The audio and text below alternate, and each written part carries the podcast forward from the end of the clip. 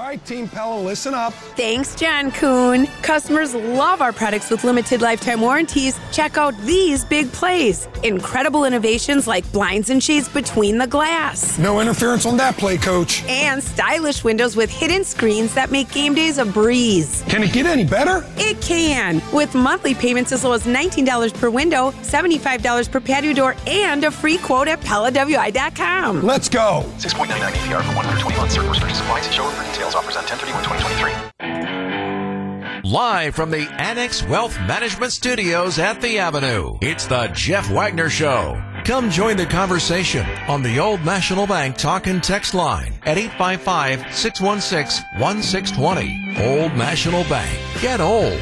Now, here's WTMJ's Jeff Wagner. Good afternoon, Wisconsin. Welcome to the show. Fall is definitely in the air and starting to pull out my fall clothes. You can check that out. You can listen to us, of course, the old fashioned way over terrestrial radio or stream us. But also, we've got cameras all over the studio. And I know a number of people watch as well. So you can tune in uh, to our live stream. You can do that by going to YouTube. We've got our own YouTube channel. Put in WTMJ and watch live, or just go to WTMJ.com, click the watch live button, and Again, I'm starting to dig out the fall clothes. I think summer is gone. Not saying we might not get couple days in the 60s or 70s yet, but I, I, think we're kind of turning the corner, and that's certainly what the long range forecast look, looks like. I um I talked on Friday, Thursday or Friday, about the, the passing of my dear friend Mark Brickman. matter of fact, I'm off tomorrow attending um his, his the visitation and, and, some of the services. But Mark was my go-to guy in talking about the Jewish experience in uh, in Milwaukee, in particular, Wisconsin, in, in the United States. Been to Israel over 50 times. He, he raised tons of money for um, Israel. And um, one of the things I, I, always regret, we always talked about, he talked about wanting to take my wife and I on a trip to Israel. And, and it just, we, we were never able to get it, get that, that together. But he was my guy whenever there was stuff that went on in the Middle East. I, I would call up and I'd say, okay, g- give me, give me the common sense perspective on this. What is going on, and and what what does this mean, etc. And I very much I was thinking him this weekend because after the announcements of the terrorist attack on the state of Israel, and that's what it was. I, I Mark would have been my first phone call, and um, I, I missed not being able to do that. Let us review the state of war that exists in the Middle East. And I understand on this program, um, my, my emphasis, I, I, I, always prioritize talking about local issues because I think that has the most impact to us. And then I talk about national issues, but I also try to tie those national issues into why it, what it means for for us in southeastern Wisconsin. And then there's the international issues that can have a dramatic effect on us as well. And this is certainly one of those. For anybody who has not been paying attention, what happened over the weekend is Hamas, which is the terrorist group, and that's what they are. They're a militant group that governs the Gaza Strip. They, with the blessing of Iran, Iran, the country that we just authorized $6 billion in ransom to be paid to in exchange for the return of a handful of uh, U.S. citizens. In any event, they, they launched a brutal attack on Israel. Hundreds and hundreds of people dead, people beheaded, hundreds, including Americans, dead people beheaded, and there's um, a number of videos of some of that stuff circulating, and hundreds of people taken hostage as well, um, including, I mean, we're talking about non combatants. We're talking about men, women, elderly, children taken hostage. Now, let's, before we can discuss this, I think it's important to kind of go back and, and understand where we are historically you have a large part of the, the world, and in particular the Middle East, that has never recognized or wanted the existence of Israel. And they have been committed to the destruction of Israel as a country. In 1967, you got to go back to 67, in what's referred to as the, the Seven Day War, what happened is Egypt and Syria invaded Israel and uh, you know much the same way in some some respects very very similar to what happened over the weekend Israel responded pushed back and as a result what happened is Israel captured and occupied a lot of territory beyond the uh, original boundaries of Israel including the West Bank Gaza the Sinai Peninsula and the Golan Heights. Um, as a result of this, you had hundreds of thousands of Palestinians who were displaced as a result of this.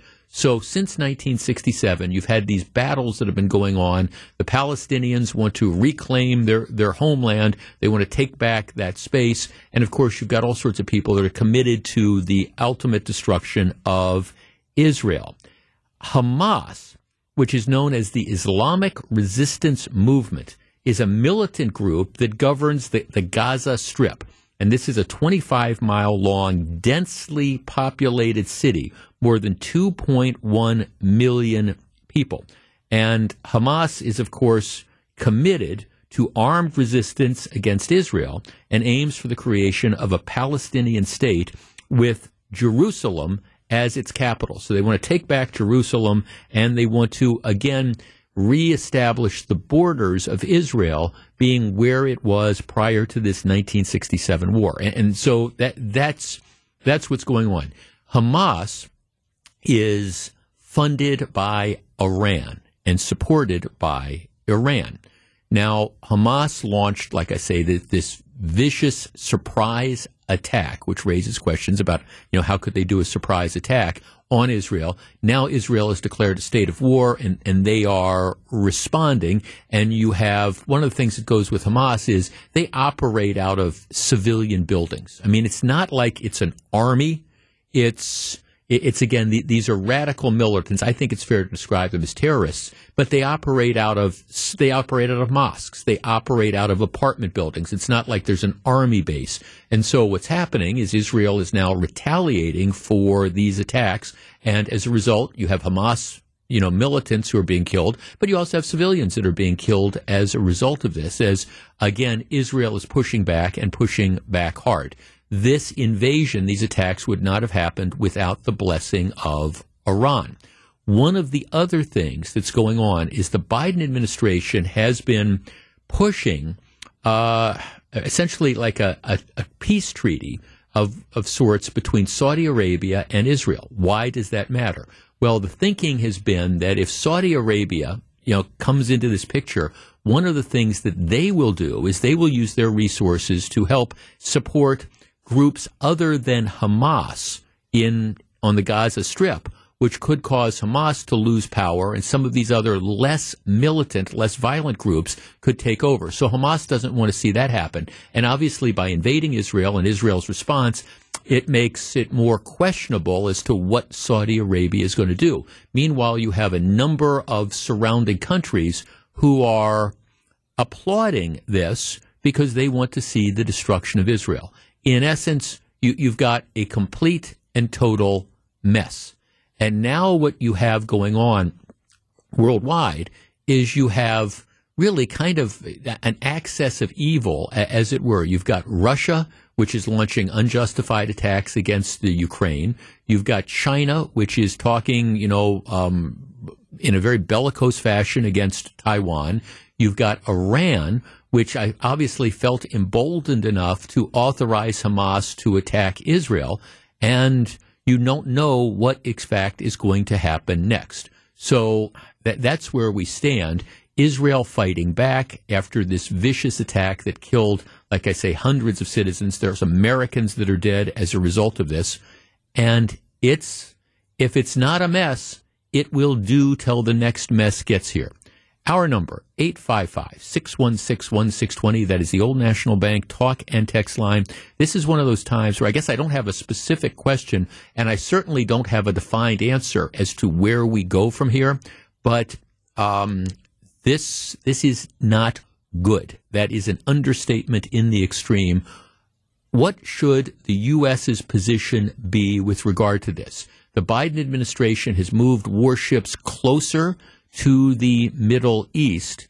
Um, apparently, the Prime Minister of Israel was on a phone conversation with Joe Biden on Saturday, and he said, "Look." That we're, we're not talking truce at this point in time. We have been attacked and we are going to retaliate.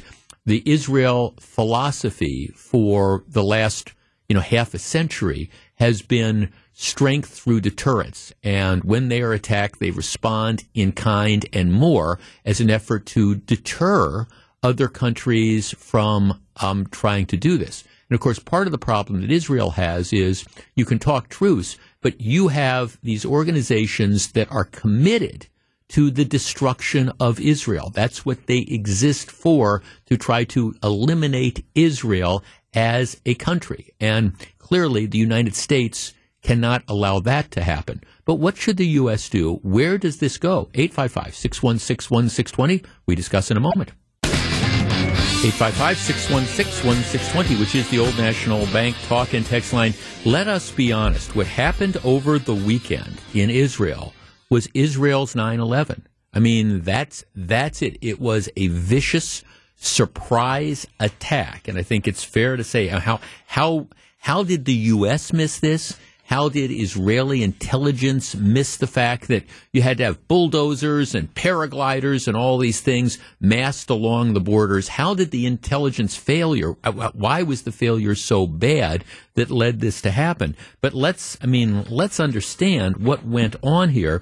You know, you, you had vicious, wide scale attacks against Israelis who were sleeping at their homes, waiting in bus stops, going to the synagogue, living in nursing homes. Um, and then again, the Palestinians are posting videos of people being beheaded. My God, this is medieval in this response. And I, I think, you know, the reality is that now, you know, maybe we're going to start to learn the lesson. And th- this might be a lesson for the American left, who for the longest time has viewed, oh, the, the Palestinian is, is being, okay, these, these are poor, downtrodden individuals who are being, you know, mistreated by Israel. Well, you, you actually see what the governing group, this Hamas organization is, and, and that is, again, a group of terrorists who are willing to act out in this fashion. 855 616 1620. Jeff, I think Israel has the right to respond in full force to this terrorist attack to protect its country and citizens. It is comparable to the 9 11 attack, slaughtering innocent people and going after non military targets.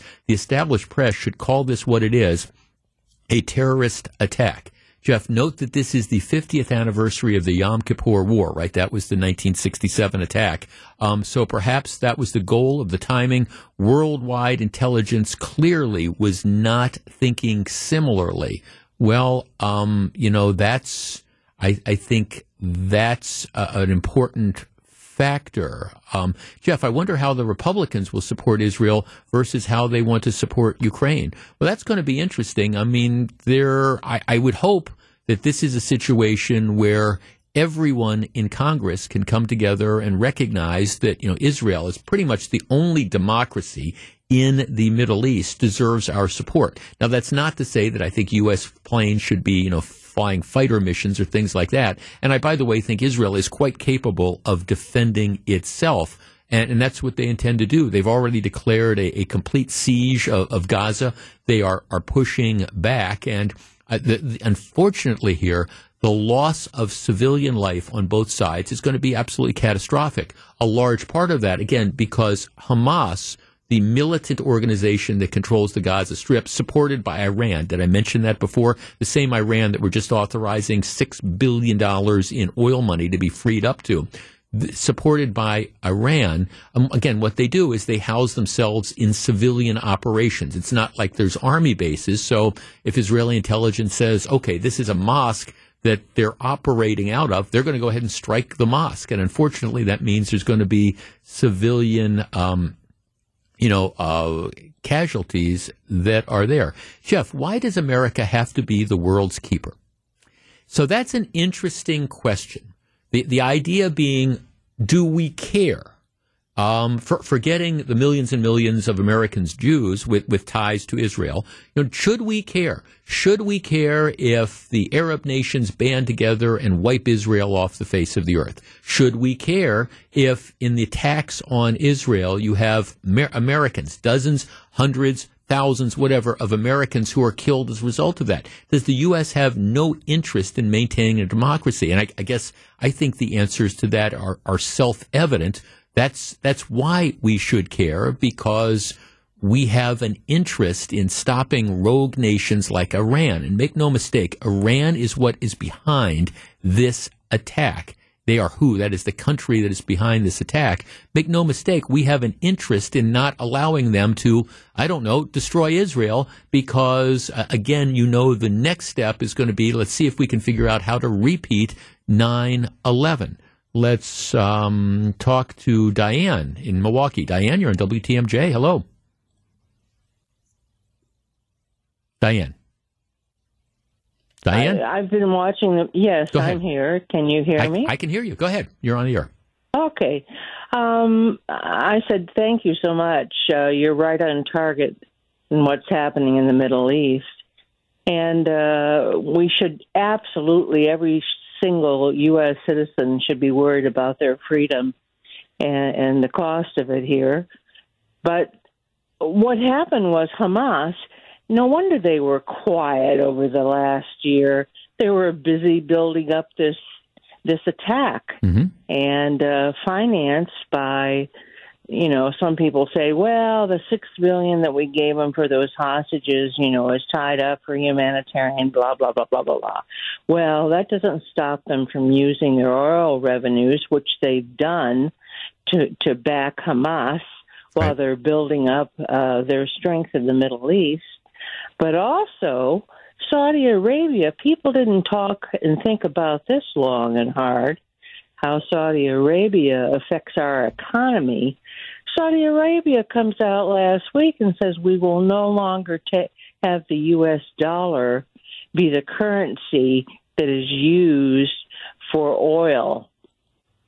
I went, Yeah. what? Yeah. Yep. That's the we built those darn oil fields, you know, decades ago, and you're not going to have the. Well, guess what? The dollar tanked, and but nobody really talked about that. The consequences. That's economic war, in my book. But also, Saudi Arabia's been financing Hamas. You know, they give them money. Well, they need this and they need humanity. Baloney. Diane, thank, I'm, Diane, thanks a lot for the call. I mean, I, you know, it's, and of course, part of this also is, again, as I go, go back to say, Biden, the, the U.S. government has been trying to broker a, a deal between Saudi Arabia and Israel. That also has Hamas scared that Saudi Arabia might support less, less militant, less terroristic groups to govern to govern um, the, to govern Gaza, and so that that I think is part of it. But going back to one of the things you said that I, I couldn't agree with. Um, I couldn't agree with more. The, the idea that I, Hamas has obviously been preparing for this for months, if not years. And I think the one question is, how, how can you do that? How could, how could this be such a complete and total failure of, first of all, Israeli um, intelligence gathering that you didn't notice this type of thing that, that was going to occur. And then, you know, where is the U.S.? Because the U.S. is supposed to be monitoring this stuff as well. I mean, it reminds me of 9-11. If you want, if you want an example that goes back several decades, let, us go back to the, the Vietnam War. And during Vietnam, you had the Tet Offensive. This is where, as right at the point in time where I think lots of people in the U.S. This would have been 1968, I believe. You know, people thought that it was stabilizing. All of a sudden, you had this incredible, you know, series of attacks all throughout, uh, all throughout South Vietnam, which I think demonstrated quite clearly that that the U.S. did not have things as under control as they thought. But this was another example where how could you have missed this happening, and yet they, they did. If nothing else, it shows it shows the necessity and the need to you know monitor the type of stuff that is going on in the world and the, the value of intelligence gathering because candidly i got to believe that if israel had any indication that something this scale was building up they would have taken steps to to stop it before um, hundreds of people lose their lives they beheaded people they beheaded people for god's sake. Let's talk to louise in cedarburg. Louise you're on wtmj hello. Theodore Roosevelt said this back in 1900, and that was speak softly and carry a big stick. The only thing that these terrorists in these countries understand is who's got the biggest stick and who's going to come after them. They think that any kind of weakness or let's all be friends is is uh weakness. They don't care. They want their way. They're going to do whatever they can for Iran to take the money that we gave them back. This, which is what they're using for all this stuff, is absurd. We've got to stand up. This country's got to stand up and be tough. Israel's going right back at them. Mm-hmm. And they will do that. They'll go right back at them, and we need to stand firm and and and back them, and uh, uh, and just be tough. Yeah. Uh, Reagan had to do this way back when, if you remember, when uh, uh, uh, with the hostages, when they knew that Reagan was coming in and he was going to stand up. What happened? The hostages were let go. Yep. We've got to show the world that we are not weak and as soon as the group knows that we are weak, here they come. So I think this country, our Congress, needs to stand up and say enough is enough. Uh, well, and do whatever we can to support Israel, and the other countries who support should be supporting Israel too. Well, thanks for the call, Louise. I, I guess I mean here, here's the, I mean here's the thing. Obviously, look, the Middle East has been a mess for centuries. And I don't think any of us, at least I'm certainly not smart enough to know what the ultimate answer is. I do know, though, that when you have, in, this case, Hamas, which is is dedicated to the destruction of Israel. That that's that's what this is all about. Israel does not have a right to exist as a country. That's the argument that Hamas makes. That it's not it's tough to sort of broker deals when you have these organizations and organizations that are supported by at least a portion of the, the Arab world. I, one of the most distressing things to me about what's happened over the last couple days has been watching some of the international news coverage where you have some of the countries in this region that are applauding these sort of attacks. Now, by the way, I, I want to it's it's tough to make an equivalent. Do I think that Israel, over the course of the last decade in particular, has handled the Palestinian situation in the best of fashion? No, I think that there's criticism to be had, but that's you got to understand that they do that knowing that you've got this terrorist organization which is out to destroy them. So you know what do you you know, what, what do you do when you have to deal with this situation? Look, I, am not smart enough to know what the ultimate answer is, but I mean, one of our texters makes a great point, and this answers the point of, for people who say, well, why do we care about this in this country? Beyond just the, the millions of Jewish Americans who, who live here with ties to Israel and the fact that it is a democracy in a part of the world that badly needs democracy. But, you know, one of our texters says, Jeff, it's a tragedy and a huge deal. Within weeks, we could be in a major war. I'm thinking China, I'm sure China is thinking about hitting Taiwan. Russia could come up with attacks on Ukraine, Ukraine, and all of a sudden we have several things that um, are going on at once. Um, Yes, I, mean I think that there is an example of that. Jeff, money fungible. Money is a fungible commodity. The statement that the 6 billion will only be used for humanitarian purposes is foolish. That frees up other money for mischief like attacks on Israel, right? And that's a point a lot of us made at the time. The Biden administration says, okay, we're going to free up $6 billion and, but don't worry, it's going to be um, administered by the country of Qatar, and, and they're going to make sure that Iran only gets it to use for humanitarian purposes. Well, you know, once Iran gets the money, what, what's it going to do? But regardless, he's, the texter is right. It is fungible. So if you've got six billion dollars in your left pocket and you know um, six billion dollars in your right pocket, well, okay, if the money in your left pocket now has to be used for food and clothing and things like that, that frees up more money in your right pocket to be used against for things like supporting Hamas. Th- this is, it's a major issue. I wish I had, I, I wish I had, you know, answers and solutions. It's been a problem for years and years, but this attack, which I, I know at least I firmly believe, was orchestrated by Iran timed um, in connection to try to defeat the agreements with Saudi Arabia. I, I, don't know where it ends. Israel pushes back. There's no question about it. Ultimately, militarily, does Israel win? Absolutely. Is the toll on civilians, both in Israel and on the Gaza Strip and surrounding areas, is that going to be immense? it, it is a, as well. But Israel was attacked we have an interest. And if you're trying to decide, you know, whose side you should be on in this particular case, I will tell you, sometimes, you know, reasonable people can disagree. This is one where it's very, very clear who the good guys are and who the bad guys are. And the good guys are in Israel now responding to this brutal attack. Back with more in just a minute. This is Jeff Wagner.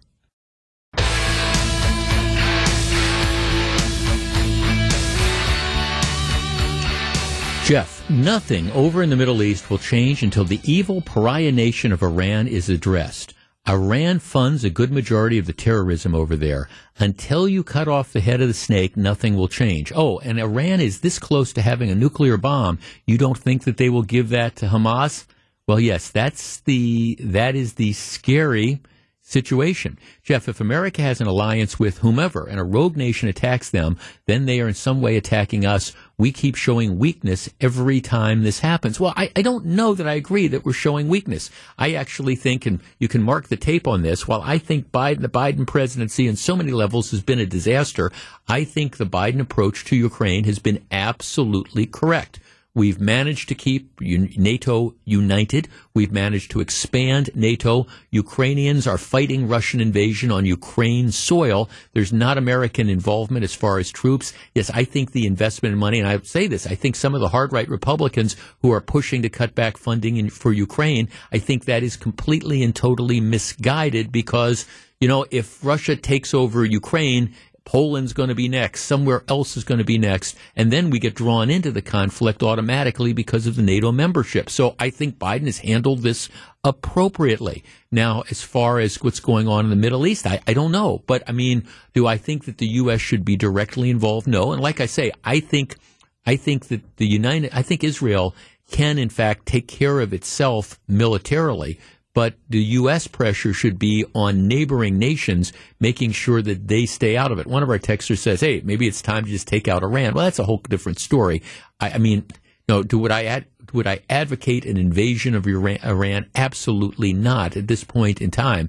But Iran has been a an international problem child for decades, and it's going to, you know, we have to figure out ways to keep Iran contained. And that's one of the reasons I would argue freeing up $6 billion in air quotes if you're watching me on the YouTube channel, freeing up and giving Iran $6 billion in so called humanitarian aid was not a way of keeping them controlled. Jeff, I'm worried about Iran or another country using a large weapon or, God forbid, a nuclear bomb against Israel because they are fighting back and destroying Hamas. They know America is weakened with Joe Biden openly saying that the military is short of ammunition and other blunders. They know America will hesitate to defend Israel, and that gives our enemies an advantage. Well, th- there's a lot of there's a lot of missteps that I think you can argue that America has made over the last few years. Bailing on Afghanistan was, I think, something that Joe Biden did which we're, we're, now starting to see, I'll use the cliche, the chickens come home to roost. Because once America bailed on Afghanistan, it showed that we were not going to support our allies. And that, I think, you can argue whether that was the intent or not, but that's clearly how people, I think, interpreted it. If you want to fault Trump, I think Trump's America first and only policies, where he was talking about withdrawing from NATO and we shouldn't be the policemen of the world, are it, it if nothing else, it sent a message to some of these aggressor countries that America was no longer going to act as the one superpower remaining in the world and try to maintain world stability. Because as a couple texters saying, well, what's the interest? What do we care if Russia invades Ukraine? What do we care if Iran destroys Israel? Well, we, we should care a lot for a lot of different reasons. But I understand there is this segment of people out there that just don't think globally at all and don't understand why it is in our interest to have Ukraine fighting Russia in on Ukraine soil, why they don't understand why it's our interest to have you know Israel existing as a democratic country. And I think that attitude has served to weaken the United States as well, because we no longer stand as the nation's superpower, um, or at least this moral authority that we used to claim to try to keep rogue nations in order.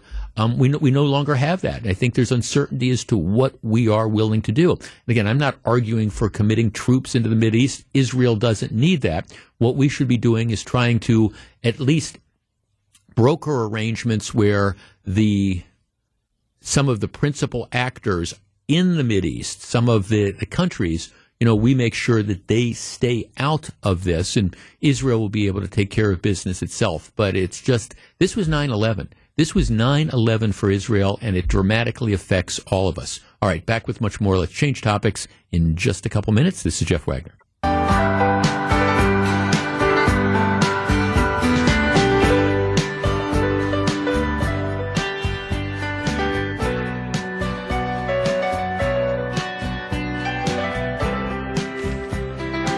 Well, we live in interesting times, I guess. All right, here is here is the latest update, and there there have been a just an explosion of hit and runs around here. The, the two things that I think over the last couple of years, if you would ask me about crime trends beyond just the the dramatic increase over the last few years um, in of crime compared to say five years ago or ten years ago in, in general, it would be the, the number of people who now routinely flee from the police. And we talk about that all the time. It just seems like everybody now decides that they want to run from police and take their chances. The other issue would be the number of hit and runs that are out here. And and again, here's here's going to be the interesting thing about consequences. This is the report on Fox 6. A Milwaukee teenager is charged with hit and run and other crimes after a January fatal crash on the city's north side. Now, first of all, kudos to investigators that they did not let this one go. The, the incident occurred in January. Here we are in October, but they brought the charges. Prosecutors said 17 year old Octavian Jackson was driving a stolen car and didn't have a valid driver's license at the time. Okay, so how many times do we hear this story? Stolen car, didn't have a valid driver's license at the time. Criminal complaint states the car was reported stolen January 28th from the area of 35th and North. Two days later, on January 30th, the stolen car was found abandoned at the fatal crash scene near 27th and Vliet, a 65 year old man died and a 26 year old man was hurt. The stolen car had front end damage and a red taxi with heavy damage to its passenger side was nearby pushed off the road, through a fence, and into the snow. The complaint says the 65 year old man was ejected from the taxi as a result of the stolen car hitting it at a high rate of speed. The 26 year old, who was the taxi driver, was trapped inside and later taken to a hospital. So you got the stolen car driving like a bat out of you know what, slams into the taxi. 65 year old man is killed. He's a passenger in the back seat. Surveillance video of the crash show two people get out of the car and run away. Surveillance video of the crash. So show two people get out of the stolen car and run away. We've slammed into this car. We've created major damage. Somebody is dead. We may or may not know that, but we don't care. We're going to run away. The complaint says neither person checked on the victims before running off. Yeah, well, that's typical. The complaint says police tried to pull over the stolen car for speeding near 27th and Meineke just before the crash. The driver ran a red light, hit the taxi. The stolen car's airbag control module found the car was driving 80 miles per hour seconds before the impact. Uh, authorities collected DNA evidence from the driver's side airbag. The DNA evidence was sent to the state crime lab. The complaint states there was a mixture of four different people in the airbag, one of whom was Octavian Jackson. Police interviewed Jackson after getting the report, and the complaint states he admitted he had been driving the stolen car. He did not mention police trying to pull him over, but said he was blowing his horn to get people out of the way because the brakes didn't work. He also admitted he ran off after the crash. Court filing indicates the teen has never been issued a driver's license. 17 years old, driving without a license, of course, stolen car, of course, runs from the cops, of course, runs a red light, of course, hits a taxi, kills one of the occupants, seriously injures the other, of course, and then flees like the coward that he is. All right. Now, because he is a juvenile, we do not know what his prior record was. In other words, we don't know if this is the first time that he was in a stolen car driving without a license, but I'm willing to bet you all the money in my pocket versus all the money in my producer Samantha's pocket. And she, by the way, doesn't carry cash. I am willing to bet all that money that this was not this kid's first time at the rodeo. You won't wake up one morning and say, hey, today's the day I'm going to go out and if he didn't steal a car, drive a stolen car, flee from the cops, run red lights, hit and kill somebody, and then flee. I'm willing to bet that this was part of an ongoing pattern of criminal behavior. Again, because he's a juvenile, we're never going to know that for sure. But this is why being soft on people, assuming he's been through the criminal justice system before, this is one of the things that indicates why going soft on folks who commit these crimes, car theft, driving without a license, etc., we are not doing them any favors and we're not doing us any favors. And here's the final detail. Jackson made his initial court appearance on Saturday, October 7th he had a cash bond set at the amount of $30,000. Okay. Um, all right. Well, good news is $30,000. He's probably not going to be able to make that unless somebody comes forward and puts up their house, etc. At the same time, if somebody does post bond for him, what do you think the chances are that it's going to deter him from committing crimes in the future? Oh, yeah, the answer is simple slim to none, and slim is on a bus out of town. Back with more in just a minute. This is Jeff Wagner.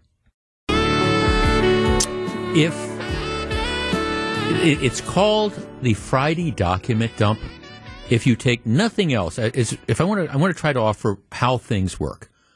If you have bad news, or controversial news, and you are a government official or you're a business or whatever, if you have controversial news to announce, um, when do you announce it? Do you announce it Monday morning at nine? Absolutely not. You announce it Friday afternoon.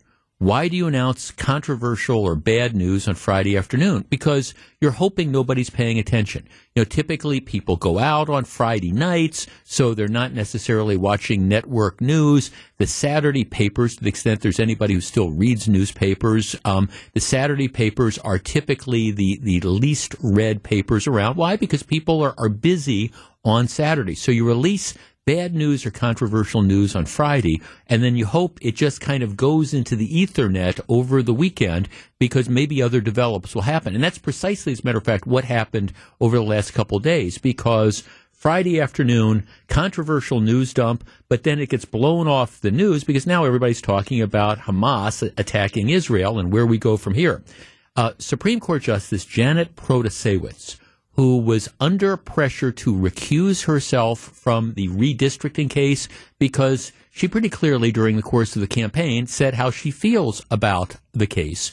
She has decided that she's not going to do this. She said, I'm, I'm not going to recuse herself. She announces that on Friday afternoon, hoping that it kind of flies under the radar. Now, to me, it's not surprising that she chose to do it. It is unfortunate from an ethical perspective. In my opinion, she should have recused herself, and she sets a very, very bad standard moving forward for justices who pretty much come out and clearly announce that they have pre-decided cases in front of the court, making the court – not an arbitrator and a determiner of the constitutionality of laws, but rather another sort of legislative body, like a super legislature. Legislature. It's a very, very bad development for the Wisconsin Supreme Court. It's not surprising. It is going to be incredibly controversial, and it's also not surprising that Protasiewicz decided to wait until Friday afternoon to make that announcement, hoping that nobody ended up noticing. Well, okay, maybe because of what happened in the Middle East, there's a lot of people that didn't, but it was the wrong decision. Do I think she should be impeached? No, I don't think she should be impeached. But at the same time, this is very, very bad for the integrity of the court moving forward. Um, we are again, when it comes to justice and laws in the state of Wisconsin, we are moving more and more towards, in my opinion, becoming a banana republic, and that's not good. All right, lots of stuff coming up in the one o'clock hour of the program. Do not go anywhere. Live from the Annex Wealth Management Studios at the Avenue, it's the Jeff Wagner Show. Now, here's WTMJ's Jeff Wagner. Good afternoon, Wisconsin. Welcome back. Sometimes you know, it's interesting. I, I, watch the stock market, and you try to figure out what goes on in, in the stock market and why. And and sometimes it's just very, very difficult to figure out. For example, when you have good economic news, like last was it last Wednesday or whatever, you, you had these reports that hey, the uh, three hundred thirty seven thousand jobs had been created, which is which is a good thing. People are going to work. We would think that's a good thing. Well, that causes the stock market to tank, and it's almost counterintuitive. And the reason it caused the stock market to tank is um, Wall Street was afraid that because the economy continues to show growth and people are getting hired, what that means is the Federal Reserve is going to have to further increase interest rates, and they've been jacking them up at, I think, in my opinion, alarming rates over the course of the last couple of years. So if they're going to then have to increase rates more, that's going to make the cost of borrowing greater and will ultimately lead to a recession. So good economic news, there's jobs, causes the stock market to go down. Today, um, when I got up this morning, I fully expected that the market to open down, and it did. Why? Because what happened over the weekend? Well, the terrorist attacks on, on Israel and the chance that you're now going to have major disruption in the Middle East, which of course could lead to gasoline prices going through the roof. Who knows what could happen?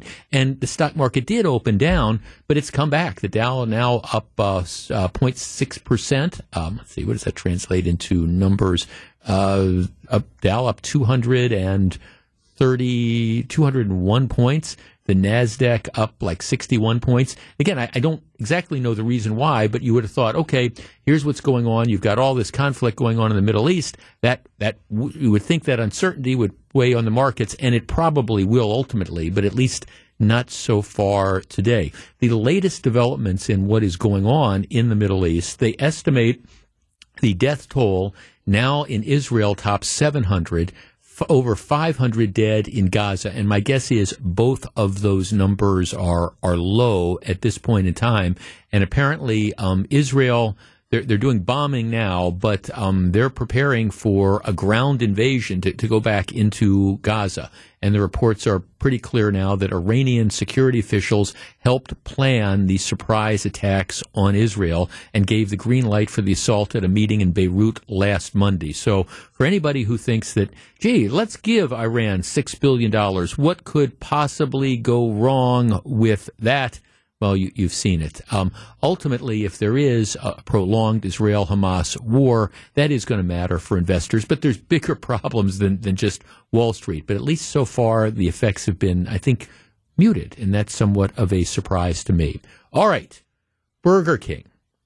Now, for years and years, the slogan at Burger King was have it your way. And the idea being you can order it anyhow you want. They will be glad to make these individually, have it your way. And the response, the reason they did that is um, for a lot of fast food chains, for example, McDonald's in particular, yes, you could have special orders, but it would slow down the process. They'd rather really just, hey, this is how we make the quarter pounder with cheese. Take the quarter pounder with cheese with the pickles and all this stuff on it. But Burger King, you know, they were doing, okay, let's have it your way. That was it. That really wasn't connecting. Burger King, um, it really, for a lot of, I mean, they, that was their slogan for 40 years. And they changed it in 2012 because they found that they, at least they didn't think it was working. And so they've had a couple slogans since then. The most recent slogan is "You rule," um, and that's you, know, you rule. I'm gonna, I think, like go through a tunnel in in Waukesha, Sam, and I'm gonna write Samantha rules. You know, that's that's it. No, don't write Samantha rules. Okay, all right. You rule, key part of the new Burger King brand positioning. You rule is about celebrating everyday royalty it puts the guest at the forefront of everything the brand does. They say, "You rule. You are you are the king." Okay, so and they're hoping that this does better than, than some of their other slogans as far as trying to uh, put up business. Well, it's interesting because credit to West Allis Mayor Dan Devine. Um, Burger King, there's like three Burger Kings in West Allis, which arguably might be two more than you need. But there were three Burger Kings in West Allis, and there's one on 106th and Greenfield. The one on 106th and Greenfield went out of business like 10 years ago. They, they closed it down. But the property itself is still owned by Burger King. They have been paying the property taxes on this. So, I mean, they're, they're continuing to pay the property taxes on it, even though it is a vacant lot.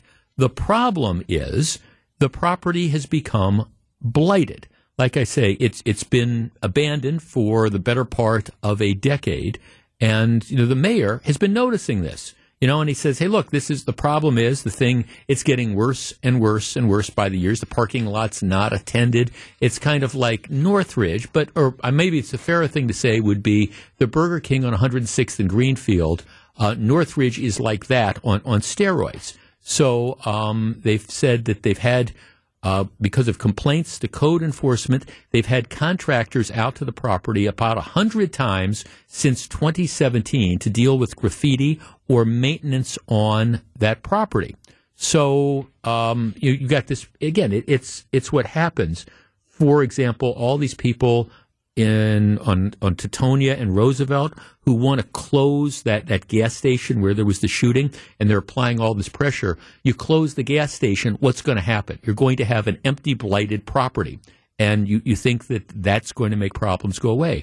Well, this Burger King has been a problem property. And, you know, it's it's been vacant. They're not putting any money into it. They're not maintaining it. It's a source for graffiti and people to hang out. So the mayor of, of West Allis, Dan Devine, he, he's driving by, and finally he says, "You know, enough is enough." And what he does is he goes on Twitter or whatever they what they call it now, X, and he says he takes pictures of this and he says, "Hey, Burger King." Since I rule, could you please help me do something with this whopper ha, ha, ha, of a blighted property on 106th and Greenfield that has been an eyesore in West Allis for several years. Thanks in advance. And Burger King responded publicly saying that clearly this does not rule. And they asked the mayor to send him a direct message. He says he did, but hasn't heard anything back. He said it's frustrating. It's such a blight and on such a main intersection. All right. So, you know, he jokingly decided, hey, let, us take on, on Burger King about this. And I mean, I fully support, you know, what, what he ended up doing because I think it's irresponsible for, you know, businesses to just allow locations that are, are vacant to completely atrophy. It seems to me that I, you, you gotta, if you are, it's one thing, if you want to have the property and you leave it vacant, that's okay. It's your property as long as you're paying the taxes on it. But you have to have some degree of upkeep on it. If this was a home in a neighborhood, for example, that was abandoned, and you didn't have anybody cutting the grass, you didn't have anybody um, taking any sort of things to doing anything at all to try to do the upkeep. So the paint ends up peeling. People start scribbling graffiti over it. Becomes a nuisance business. Your neighbors wouldn't put up with that. You'd, you'd want it closed down. Our number is 855 616 1620. That's the Old National Bank talk and text line. If Burger King doesn't, like yesterday, do something to maintain the property properly. Wouldn't this be something, would you support West Allis doing whatever they can to declare this a nuisance property or a blighted property or whatever and foreclose on it? Foreclose might be the wrong word, but take the property back and do something with it. We have so many of these properties around here. And in this case, look, I, a lot of times you don't, you don't have, you, you have individuals who've abandoned them or, or whatever. But in this case, you know, you, you have a company with really, really deep pockets. It's Burger King that has let a restaurant and a property in this case just completely and totally go to you know where. And I mean, if I lived on 106th and Greenfield or anywhere near that and I saw this blight, I mean, I'd say to the city, go after this. And if the laws need to be changed to give the city more flexibility to do this, I say let's change the laws to give them more flexibility to do this. Paying the property taxes shouldn't be enough. You should have some responsibility to make, at least make reasonable efforts to maintain property in communities. Agree or disagree? 855 616 1620. This case, I think the mayor is absolutely right to publicly shame Burger King, but I'd go a step farther and say, hey, let's figure out what our legal remedies might be. And if we need, if we need to go to Madison and say, hey, we, we need to, we need to make it easier to go after blighted properties, Northridge would be example A, and this location on 106th and Greenfield might be example B. 855 616 1620. We discuss. One of our texters says, Jeff, that Burger King location, 106th and Greenfield, looks awful. I was in that area about a week ago and drove past. Can some other business buy it? Well, Not unless Burger King does something. Burger King is a subsidiary of something called Restaurant Brands International. They own Popeyes, they own Firehouse Subs, they own Burger Kings, they own Tim Hortons. Um, and apparently, what happened is last May, city attorney for West Allis sent a notice of nuisance to Burger King. And uh, Burger King's response said, "Well, we're continu- we're thinking about uh, putting a Popeyes on that site." Oh, okay, that's fine, but they haven't done anything about it. And the mayor tells the newspaper, I don't know if it's genuine or if that's just to hold us off. This corporation has enough money to pay taxes on it, but they're not concerned about the neighborhood and the blight it's causing our city. Yeah, they don't give a rat's rump about this. And so the idea is, well, we're going to pay the property taxes. And look, I don't have a problem with that. I'm, I don't think that, you know, I don't think that we should be forcing businesses. You own the property.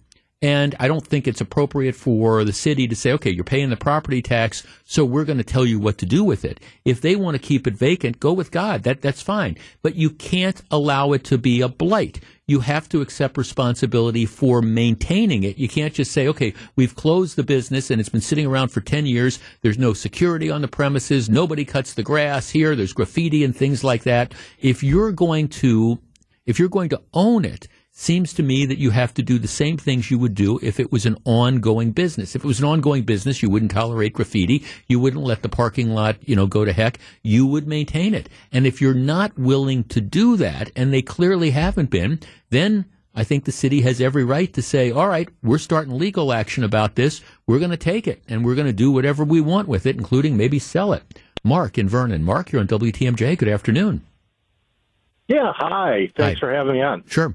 Um, I agree with you uh, 100% uh, that they, and I agree with Dan for reaching out to um, get them to Right. uh, do some activity on it. But um, I think the problem is systemic in that, um, and we see this with big box retailers, in that these alder people and aldermen or whoever approves of these larger retails coming into into different communities, they need to have an exit strategy built into either the sale or the lease so that that property can be repurposed or you know the land can be brought back to its original state or something. Mm-hmm. Um, so, like I said, I think it's a systemic issue, and that they need to do that in advance of agreeing to letting these companies come on board in that area.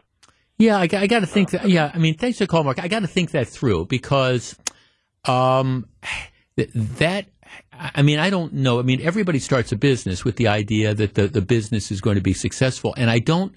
I don't know how long that Burger King operated there, to tell you the truth, off the top of my head. I don't know if it was there for five years or whether it was there for 25 years. So you, you wonder how long you can require that. But, but agreement or not, I think it's more than reasonable to, you know, say to people, all right, and I, I would apply this to homeowners as well. You can't just, by virtue of paying your property taxes, you can't just then walk away and say, okay, I'm not going to maintain the building because uh, look, th- this this location isn't Northridge. I, I get that, I understand that, but look at what's happened with, with Northridge. You have this uh, this overseas company which up until recently at least, they would pay the property tax and then they'd stop paying the property tax until they got a foreclosure notice. Then they repay the property tax.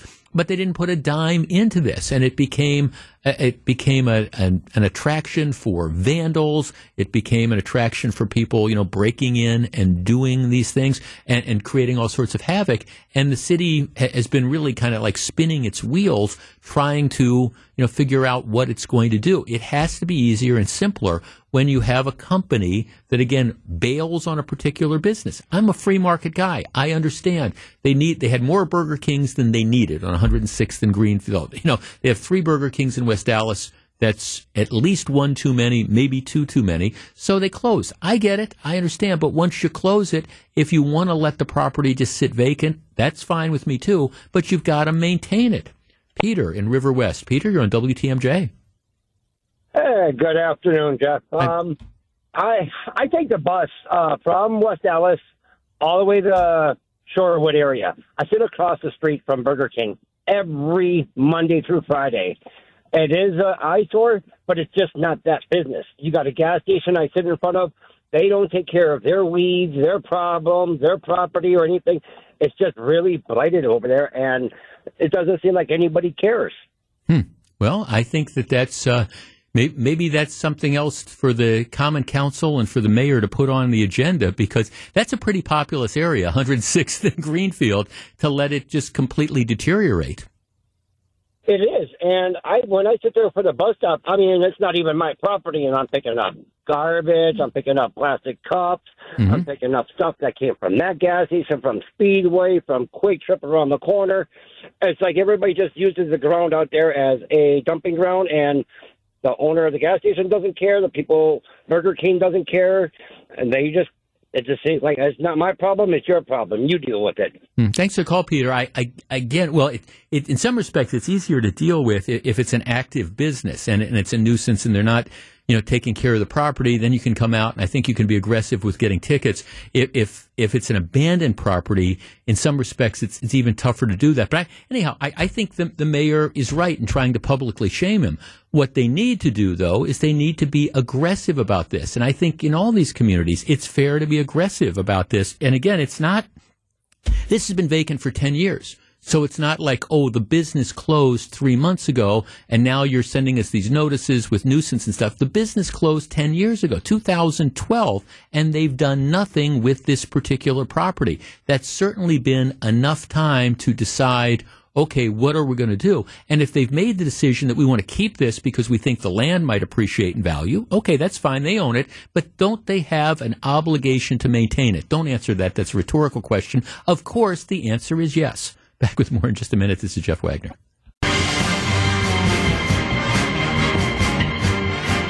Samantha producing the show today and always. Today's kind of like a throwback day because um, we have these wonderful new studios down at the Avenue. Won- wonderful, but I, I admit I'm I'm kind of OG. I'm old school. I, I miss our Radio City facility. I mean, I I miss the flat leaky roof. I, I miss the you know. I mean, I worked there for 24 years. I mean, I miss the flatly. I miss the, the carpet that hadn't been replaced since I probably started 24 or 25 years ago. I, I and I, I miss I miss the fact that you, you could never set the temperature. And because it was one or the other, the temperature was either, most times it was freezing. It didn't matter. I mean, it would, it would just, it would, the air conditioning would be blasting out. Didn't matter if it was 10 degrees below outside or 90 degrees. It would be, it would be really, really cold. And the the difficulty was if you complained about being cold, well, then all of a sudden the heat came on and the heat kept pouring out. So you had to decide would you rather have it cold or hot. And typically, just because of the way I'm constituted, I would rather have it warm. So that that's in general. But you could never, you, it never. And I mean, this is 25 years. They used to have people in, and they could just never get it right. So it was part of the charm of the older facility. So we we have this new facility here, and it's great. I walk into the studio, and I'm thinking gosh, it's pretty warm in here. And I, because again, I was saying at the start of the show, I'm sort of dressed for fall, right? I've got my like a pullover on, a couple layers and stuff like that. I got, I, I it's a little bit, it's cold outside. Walk in here, and it is, it's hot, and the reason is because the temperature is stuck at 77 degrees and there's nothing, I, whatever is supposed to be going on isn't going on. So it's 77 and I'm thinking, oh, well, okay, this is what it is. Now, I'd rather have it hot. I'd rather it's 77 than 57, but it's like 77. I'm thinking this is, it's like a throwback to the old Radio City days. A new facility, but still can't regulate the heat. So if you tune in on our YouTube channel and it looks like I'm sweating a little bit, no, I'm, I'm not having a heart attack or anything like that. It's just, 77 degrees in here and it's in your studio too. You're nodding too. It's very warm. Okay so it's it's just it's like a throwback for i mean i describe myself as a wtmj og well this is this is the way it this is the way it used to be. Just no ability to control things. So here's the here's the other thing. Now there's like nobody in management is here today. Everybody is in las vegas I mean, it seems to me every time I open an email, it's from somebody saying, "I'm out of the office today. I'm traveling. I'm in. I'm in Las Vegas." And because we have, you know, uh, again, a, a huge contingent. We we're because of our connections with ESPN and stuff, and so I think a number of partners are in Vegas. You know, it's it's that sort of thing. So like everybody is is in Las Vegas. So this is again, it's the one day if you wanted to do something and you were hoping like nobody would notice at least immediately, this is the day to do it because again, everybody's in Vegas. But I'm becoming convinced, Samantha, that you and I are the only two people who are not in in Las Vegas.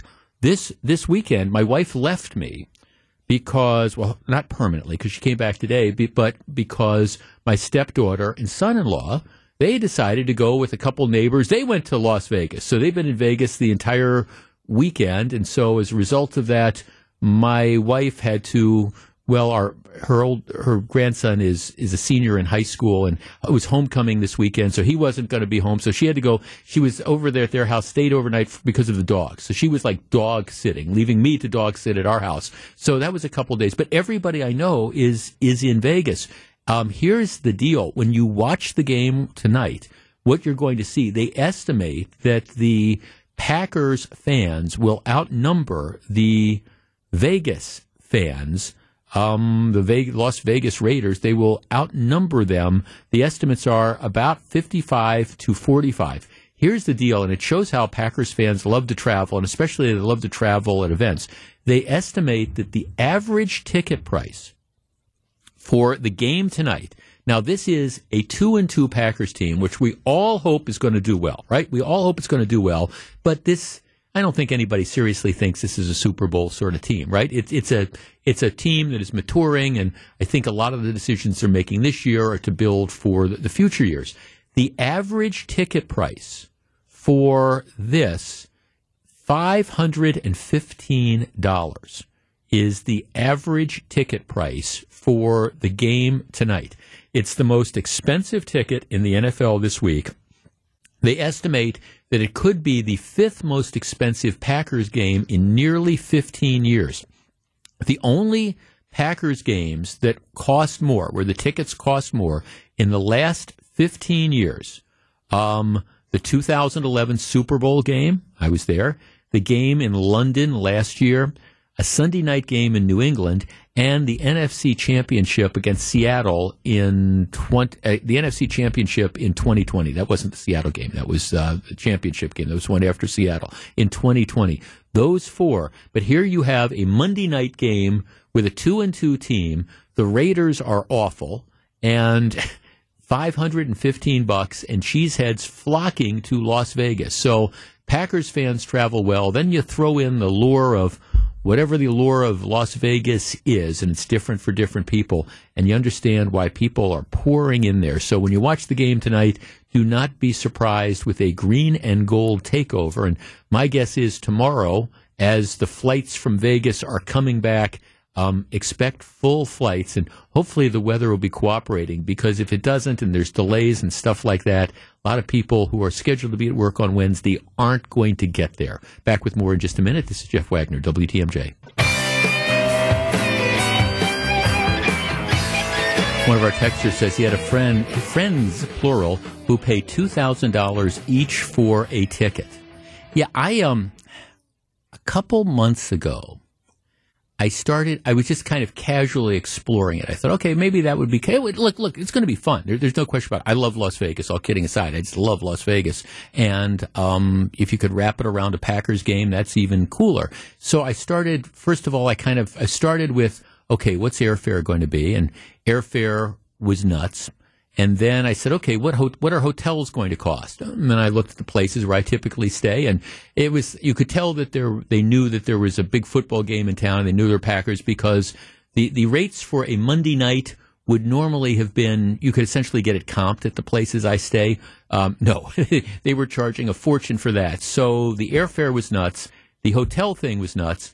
And then, but I still, I still was kind of open to this because you can't take it with you, right? So then I started looking at the cost of tickets and yeah, to, I mean, it's one thing to get into the stadium. You were talking about several hundred bucks, but you'd be way up to, to get, to get a decent ticket to a Monday night game with two bad teams. You were talking, you know, well into four figures. And I'm like, eh, I don't think so. There's all sorts of other stuff that I could do with that money. But I, again, I'm encouraging people for folks who are out there, hope the Packers win, and I hope everybody has an absolutely great time. Okay. The, the county, see, this is, there's a saying that, you know, when you're wrong, be strong.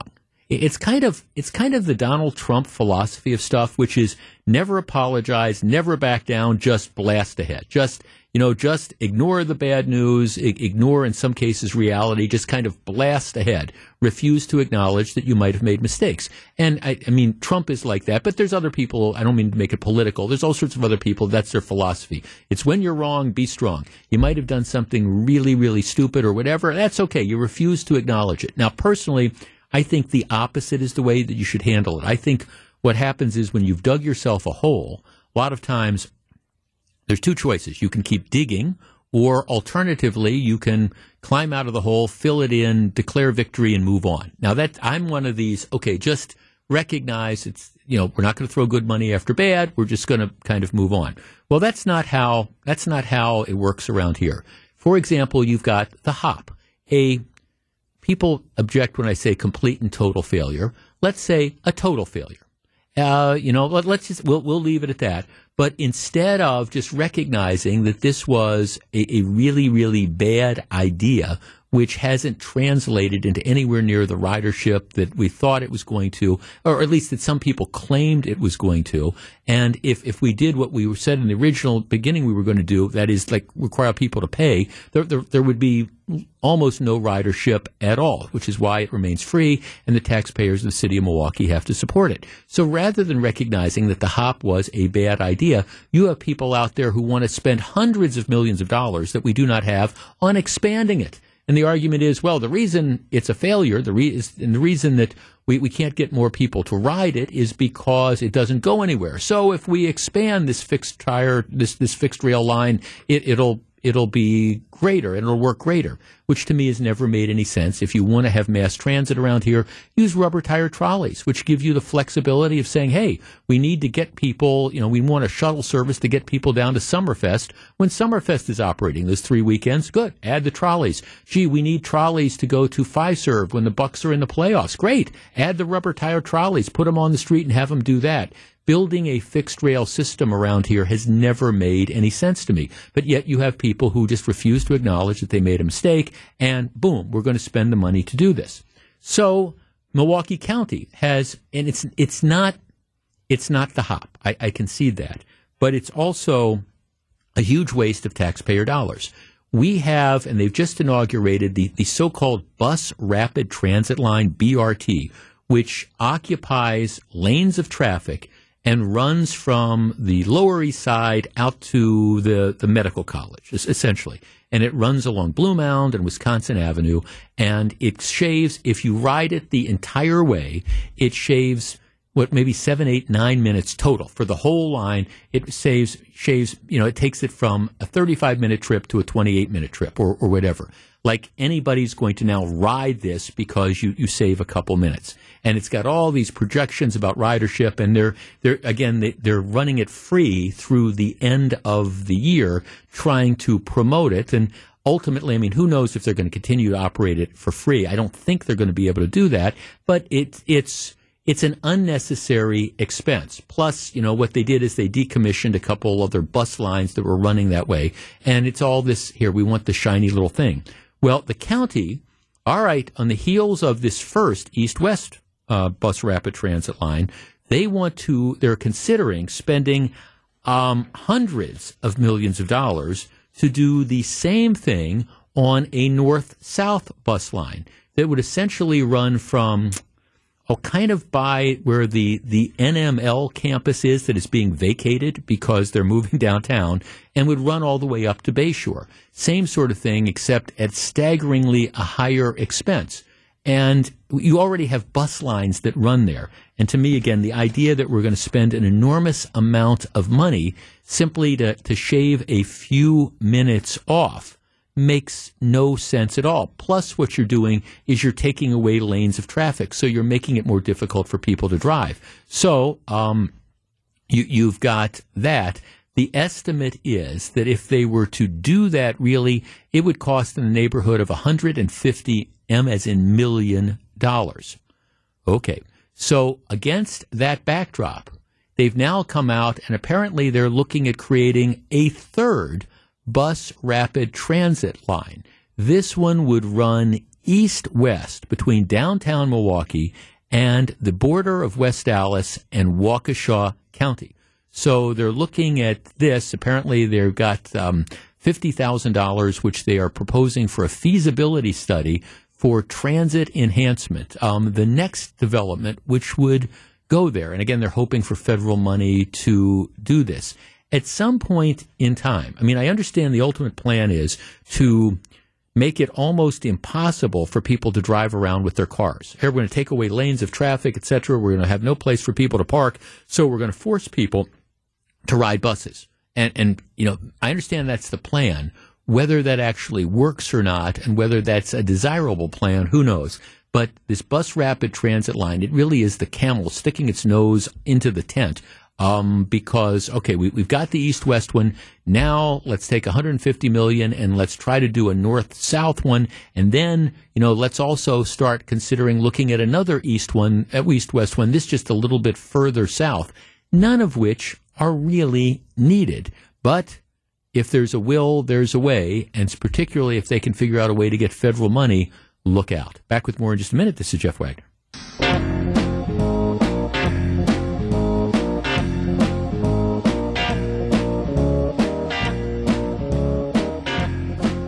Write this down because this is something that, that people should never disagree with, and it's especially when it comes to throwing around public money or your own money as well. Five words. Hope is not a plan. Hope is not a plan you can hope something is going to work out. All right. And that hope is great. I hope I win the Powerball drawing tonight. And if I'm going to do that, it means I better stop off and buy a ticket on the way home. I hope I win the Powerball drawing tonight. But if if I am planning my expenses, if over the weekend I said, "Hey, I'm going to commit to buy, I'm going to win the Powerball plan. I hope I win the Powerball plan. So I'm going to here, I'm going to call the car dealer. I'm going to buy a new car, and I'm going to do this, and I'm going to do that. I'm going to do all these other things." Well, hope is not a plan, right? It's just the reality. You might win the Powerball, and then you have to deal with this. But if you're making plans because you hope you win the Powerball, eh, not such a good idea. Well, the city of Milwaukee is realizing that hope is not a plan. We talked about this before. Number of years ago, you will recall that this developer rolled in with this idea that he wanted to take the the former Sears store that was on the corner of North Avenue and Fond du Lac, you know, downtown in on the north side of Milwaukee. And th- this was, you know, when we moved here in 1967, that, that was this, this, huge Sears store. And, and you had all these different satellite Sears stores, but Sears was where America shopped. And if you couldn't find something at the Bayshore store, you went down to the North Avenue store. It was three floors. It had absolutely everything. Well, okay, the, that store closed the building has been, I mean, there's been different uses, but none has been particularly great. And the neighborhood, let's face it, is not great. That's just kind of the reality. So this developer rolls in and says, here's the idea. I want, I want to build a high end luxury hotel and event facility there. And anybody looking at this knew that this was about the worst place that you could pick for a, a luxury hotel and event facility for just a lot of reasons. But the mayor and the common council, they hoped this would work. They hoped this would work because, again, you've got this economically depressed area. We hope, wouldn't it be great if this works? But hope is not a plan. So what happens is they loaned, you know, all this money to the developer and the, the money so far, it's pretty much gone and the developer, you know, hasn't hasn't made interest payments. Um, they've lost about five hundred forty thousand dollars in interest payments, and now the idea of building the hotel is is off the, the table, and they're they're moving on to Plan B or Plan C or Plan D or whatever, hoping to find something more suitable. But it was never going to happen, and, and everybody knew it. But yet, because you had people who were hoping it would work, you know, you, you took public money and you essentially, you know, threw it away. Well, now at least a couple members of the Common Council are saying, look, we need we need to control this. You know, we we've foregone a five hundred forty thousand interest payments. Um, we need the Common Council to take more control over this. And they're introducing legislation that would require the administration to secure council approval before you could modify the terms of these TIF districts. And that's, see, what the mayor's done is, okay, I'm going to forgive, you owe us all this money, I'm going to forgive this. Mayor, you owe us all this money, I'm going to forgive it year after year after year. And so essentially, we have made an interest free loan to this developer, and, and maybe something will come of it, but probably not. But it goes back to the whole notion hope is not a plan. They hoped it would work. They lent a bunch of money, public money, to this. That money is pretty much now all gone. There haven't been any interest repayments. And now people are saying, well, you know, how did this happen? Well, it happened because, say it after me, hope is not a plan. When we come back, the final Jeopardy answer is 58 cents. I'll give you the question right after the top of the hour news. Live from the Annex Wealth Management Studios at the Avenue, it's the Jeff Wagner Show. Now, here's WTMJ's Jeff Wagner. Good afternoon, Wisconsin. Welcome back to the show.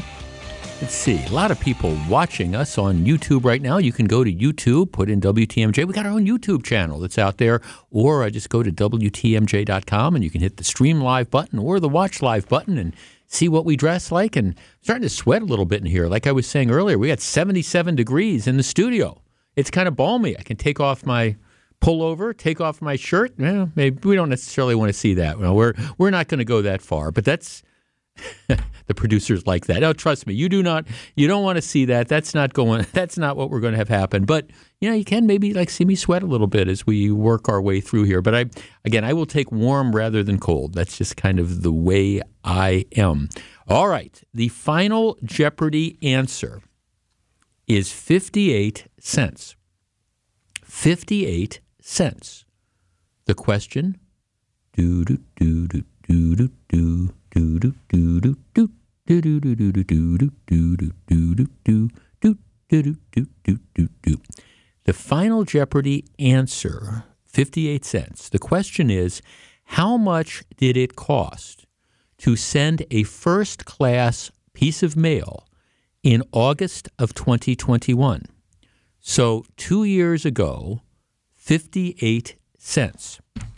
I bring this up because the Postal Service has now sought to raise the price of stamps um, for the third time this year.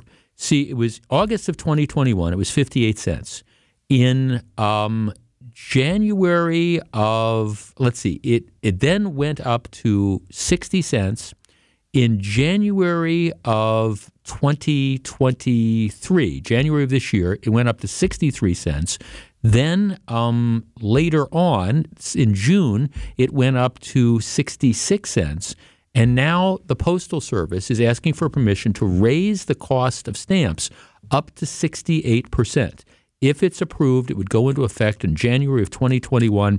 This would be the third increase in a year. Between 2010 and 2020, stamp prices rose seven times, and now the pace of increase of, of right raises is increasing. If the proposed January 2024 increase is approved, the mail service will have raised prices five times this decade, with stamp prices up 17% since they were 58 cents in August of 2021. Um, so the Postal Service is saying, look, here, here's why we are doing this. The increase in rates is necessary to help us avoid $100 billion in projected losses.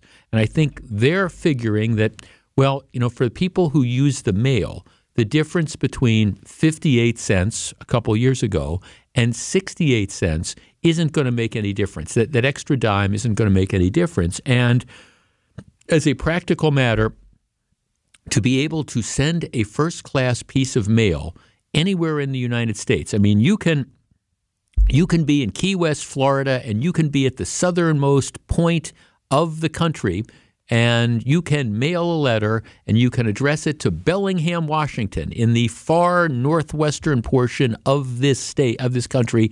And for, for 68 cents, it will be delivered within a couple days. I think the Postal Service feels it's one of the best deals going. Our number is 855 616 1620. That is the Old National Bank talk and text line. I guess I look at this and I don't think the people who use first class mail, and I mail a lot fewer letters than, than I used to. Uh, today, dropped, um, uh, my, my wife was sending a sympathy card or a thank you card or something to someone, so I dropped that in the mailbox. Over the weekend, I sent two things in the mailbox. One was a bill that I had received from a it's not a regular sort of uh, it's it's not somebody a service that we regularly use. It was like a one off sort of thing, and so I, I, wrote out a check and I sent that off. And I also um, I sent I sent a letter uh, and again a note to somebody a personal note. So I mean I mailed two things on Saturday. I mailed something this morning.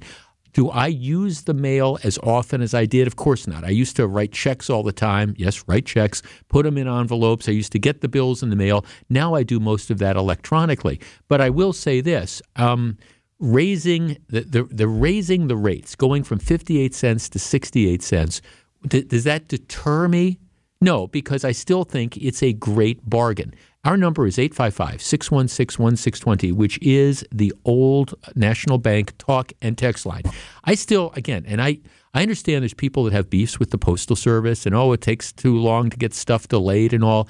I still think it is a great service. It is incredible to me that, again, for 68 cents, if this goes through, you know, you can have something sent all the way across the country and delivered in a couple days.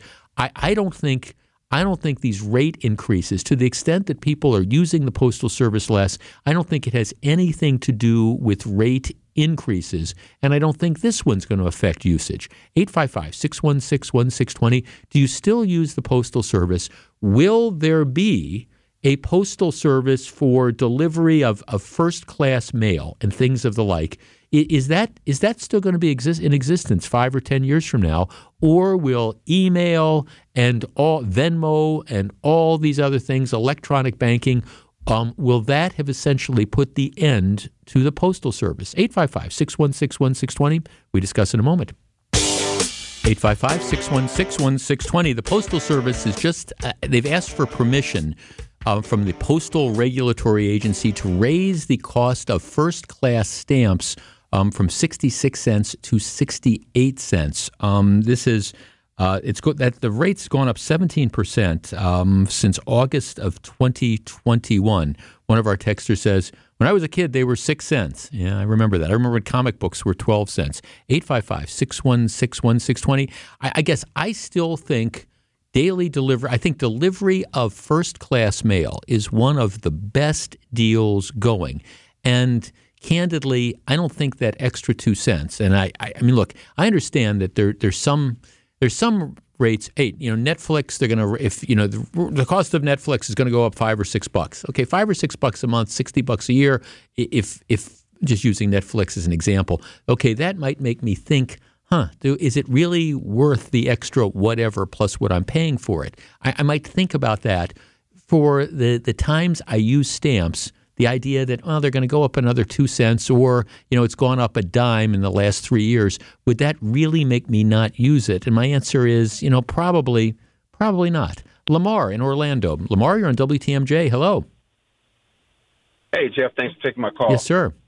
So I don't think it's going to make a difference. And I want to say this. I think that this Postal Service gets a horrible rep, reputation, and that's unfair. One, first of all, unlike the private parcel carriers, they have to ask permission to raise their rates. FedEx yep. does not, neither does UPS.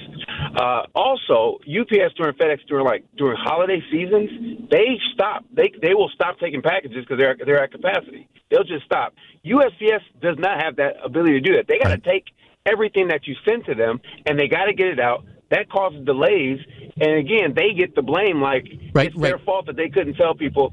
Yeah. No, you can't send anything. Right, and Lamar, and there there are so, there are remote places that, for example, FedEx and UPS won't deliver to. You know that, eh, but the postal service doesn't have that option. You know, so it's okay. We don't we don't go to this particular spot that's way in the middle of nowhere. No offense to people who live in the middle of nowhere, but the postal service has to get the package there, even if UPS or FedEx won't.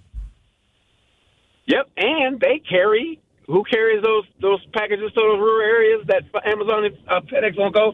USPS does that. And so I defend them a thousand percent.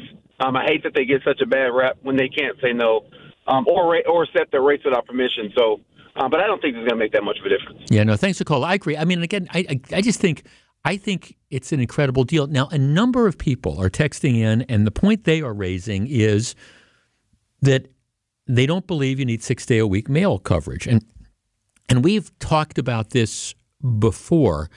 I one of the things the postal service would argue is that you really don't save that much money by by eliminating home delivery six days a week and going to like four days a week because un- unless you're going to have massive layoffs of, of people, that's one of the arguments they make. I, I do I do think that personally, would I notice if you let, let's say you go from six day delivery, you go to four day delivery for the sake of argument, and so you don't deliver on I, I don't know you whatever day you don't deliver on Monday, you don't deliver on Saturday. Well, that you wouldn't want that background. You don't deliver on Tuesday, you don't deliver on Saturday. You know, I would would that or even cutting back to five days a week would would most people notice that and be significantly inconvenienced? For example, if you're going to your mailbox today, don't bother because today is a, a, federal holiday. It's Columbus Day, or if you're politically correct, it's Indigenous Peoples Day, and there's no mail delivery. Banks, most banks are closed as well. So, all right, for for most people by waiting till tomorrow to get your mail, are you going to be significantly inconvenienced? And whenever I say this, somebody calls in and says, "Well, I, I depend on my medication, etc." Well, people adapt. If, if you knew, just like you know that they're not delivering mail on Saturday, on Sunday, and you adjust. If you know that they weren't, for example, delivering mail on Monday or Tuesday, you would adjust. 855 616 1620. Eric in Milwaukee. Eric, good afternoon. Yeah, hi Jeff. Hi Thanks Eric. For taking my call. Sure. Um, I would first like to compliment and sympathize with the United States Postal Service. I mean, they they do a great job. They do a great service, and and those people need to make a, a sustainable uh, life wage. And I'm sure their wages have gone up, so I, I sympathize with that. Um, more importantly, though, I would like to expose an, a Facebook internet scam that China is printing U.S. postal stamps and and selling them on Facebook at drastically reduced prices. Um, I, I admit I bought into this. Their their ad claims that they are are outdated, old forever stamps from last year and a couple years ago that UPS didn't sell, and they're an authorized salesperson. I bought into that once. Okay, so I, I be made careful. another purchase. Yeah, I, I made another purchase recently that that did not get delivered because the postage on it was was bad. Yeah. And then I'm getting emails from China regarding this. Got it. Yeah, Eric, thanks for calling. I mean to cut you off, but yeah, it's kind of off topic. But yeah, you I, th- that you do raise an interesting point too, and with with the concept of forever stamps. And matter of fact, I um, knowing again, I don't know how many I don't know how many letters I actually send, and this is like bills in a given month. You know, it, less than ten. Let, less than 10, maybe less than five. It depends on the month and depends on what's going on.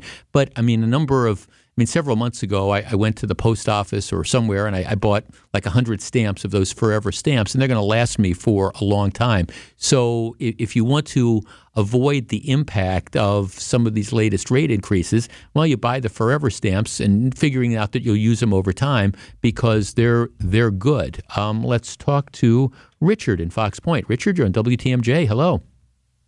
Well, it's not, hello. It's not. It's not Fox Point. It's Fox Lake, Illinois. Actually, Fox Lake, Illinois. Okay. Thanks for thanks, thanks for trying to increase my income by that much to put me in Fox Point. Um, I, we we like the mail. We mail out all our bills. I'm old fashioned, old school, and just plain old. And I don't really trust electronic stuff where other places have access to my checking account.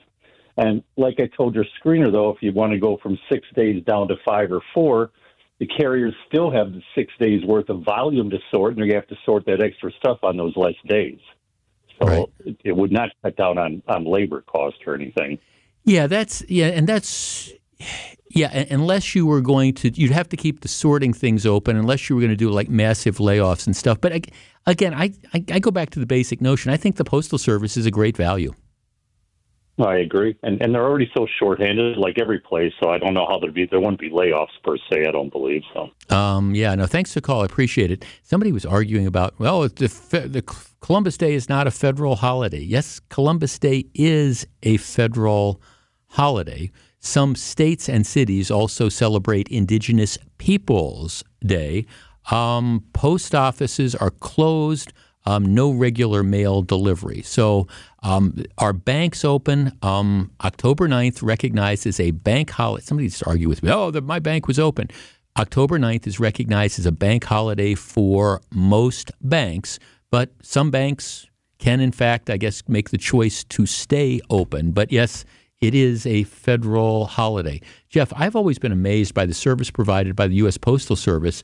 Um, it's pretty neat for the same price as sending a greeting card a mile and a half across town that I can send something from here to Hawaii. Um, yeah, there, there's no question um, about it.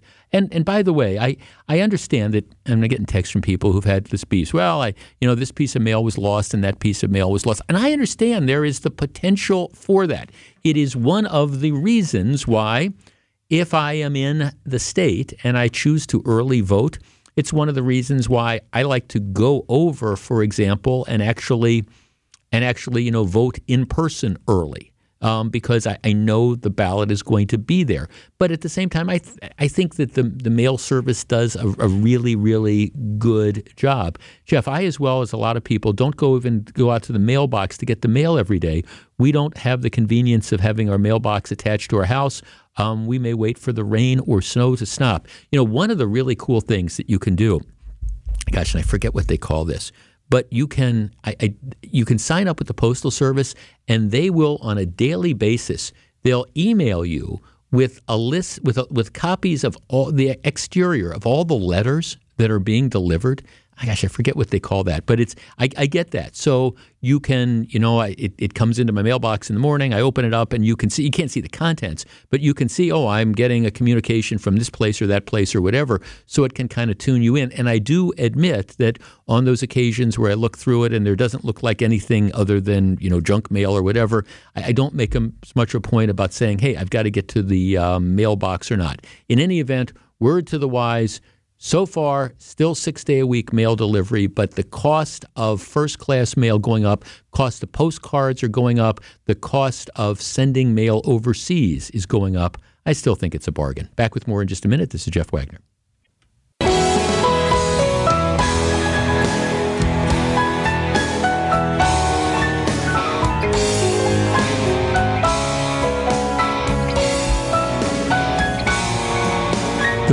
One of the many great things about doing this radio program with our audience out there is when I, I do, when I'm trying to think, what is something called? And I say, I don't remember exactly what it's called, but I use it. Well, all you have to do is just wait during a commercial break and you get over a dozen people saying that you're talking about informed delivery. Yeah, that's what they call it. It's, did you know about this, Sam? Oh, you, you, but you don't get mail anyhow. You right? You don't. Okay. Yeah, it, it's actually it is very very cool and it's free. If you haven't heard about this, um, what they will do, you can sign up, you just have to create an account, but it's free. It doesn't cost anything. And every day in your email, you will get a, a, note from the U.S. Postal Service which says these this is what is being delivered today, and then it'll tell you if there's packages that are coming. But it'll also let's say you've got let's say you got four or five letters that are coming. It will show you the outside of the envelope for all those different letters. So if you were I mean, if you were expecting a, a notice from the IRS or, or, something, or you were expecting, I don't know that they, they even send out refund checks anymore from the IRS, but whatever. If you were expecting a bill from Target, if you were still on that, or you were expecting a check from somewhere, or you were whatever, you can go and it'll tell you in the morning. And I get mine sometime between around seven, between seven and eight in the morning, and they come in, and you can just you click on it, and they'll show you the pictures of the exterior of each of the envelopes, so you know what's supposed to be coming in the mail in that day. Now, it doesn't.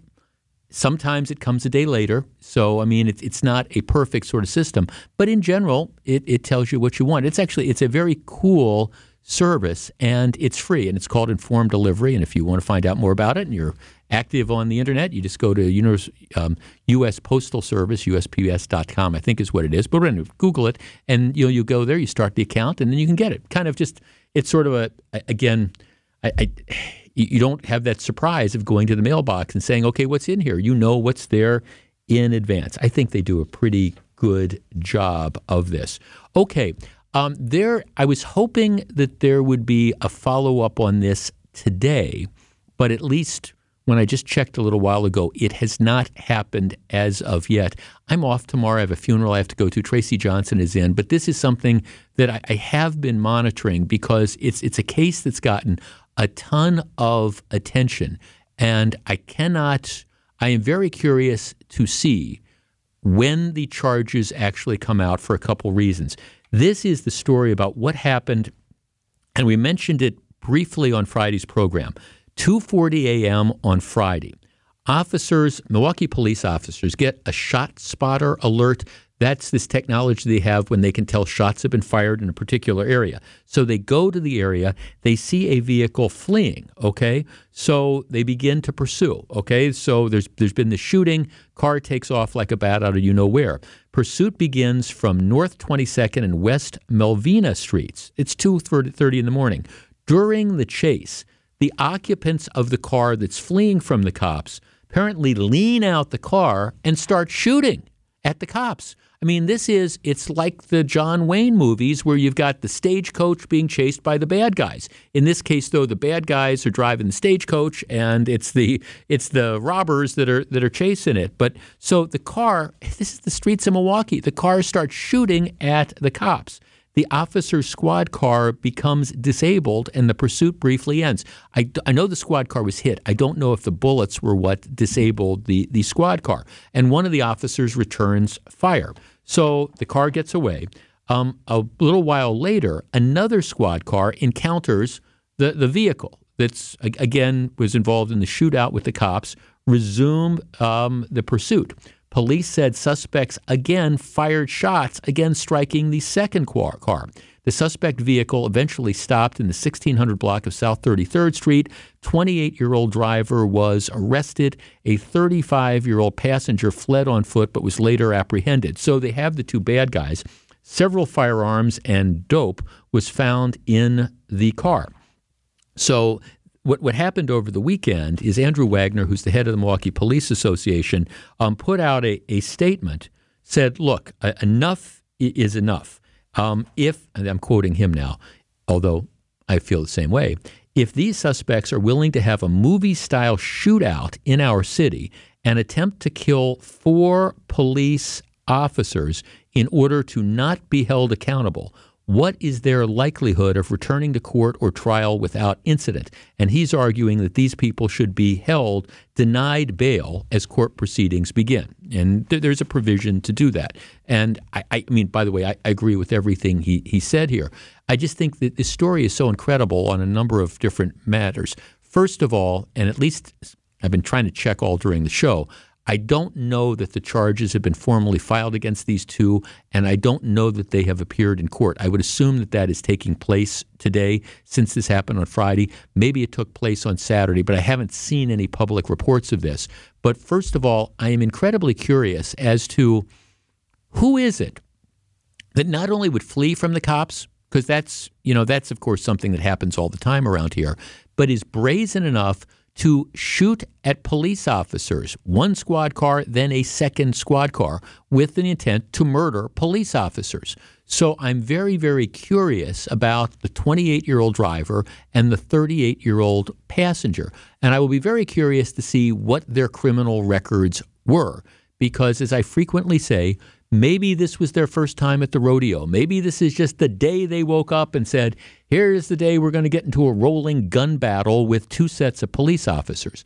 More likely, they have criminal records as long as your arm or your leg or whatever, and they have been in and out of the so called criminal justice system on multiple occasions and given chance after chance after chance. So I could be wrong on that, but Normally, my instincts are pretty good. So I'm dying to see what the prior record of these two people are and what they were doing out on the street. The second thing I'm intensely curious about, and it does tie back to what the head of the Milwaukee Police Association was saying, is what sort of bail, if any, would you set on somebody, two people who were involved in something like this and clearly attempted to kill four different police officers, two separate squad cars in two shooting instances.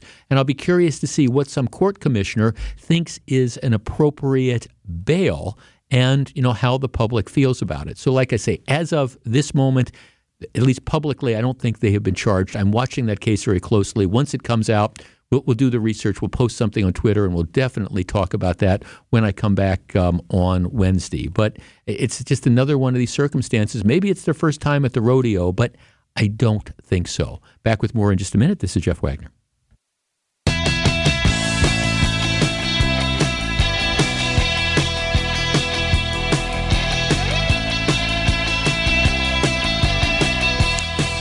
Everything old is occasionally new again.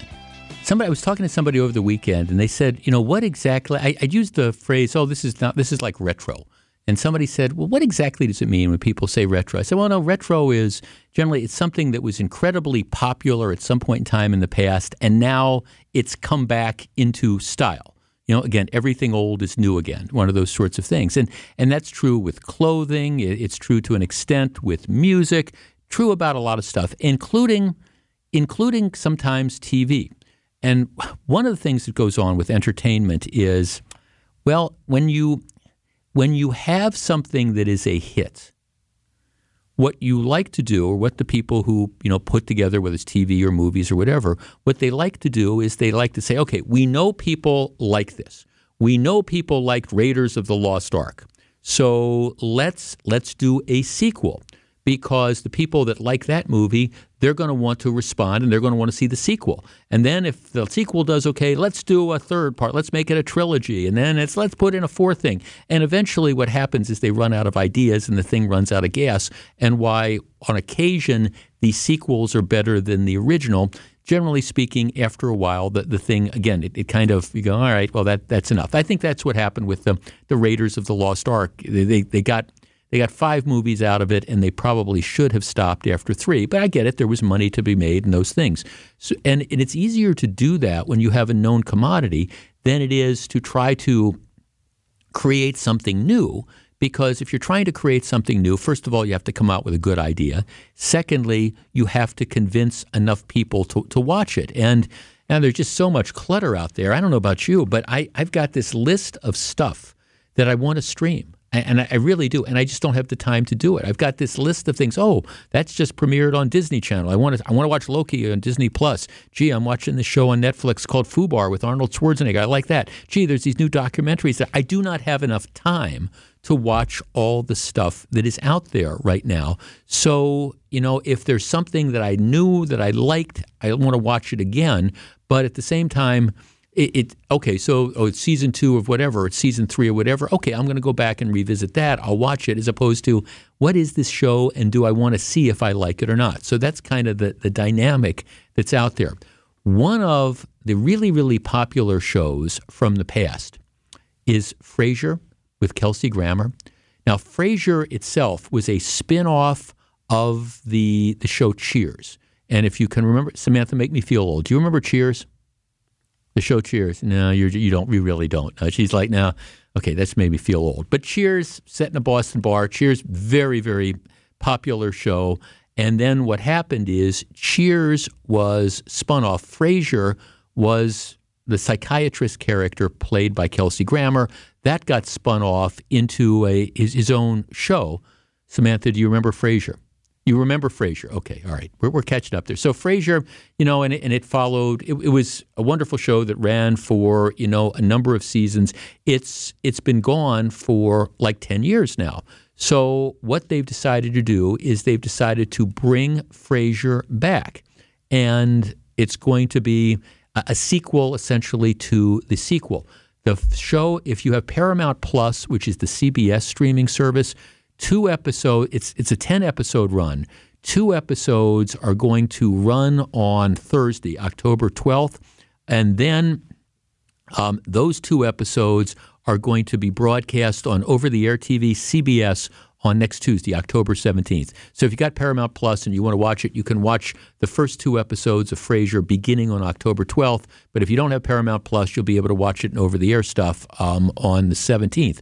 But but they're bringing it back. To my knowledge, none of the original cast members from Frasier are going to be part of the show moving forward. Um, but I'm reading reviews of this, and apparently they've kind of tried to recreate it, and they've got characters that sort of operate as stand-ins for the characters from the, the original show.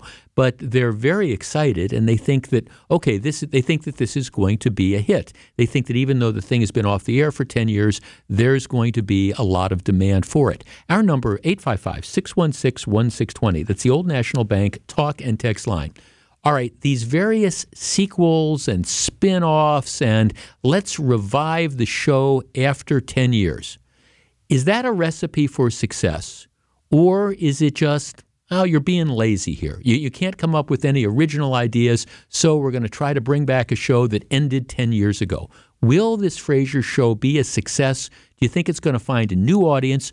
And or will there be enough people who are fans of Frasier from before who are going to watch it? Will this be a success or will this be a bomb? 855 616 1620 we discuss in just a moment. And I've got another example of a revival that happened not that long ago that I'll bring up. We'll discuss in just a moment.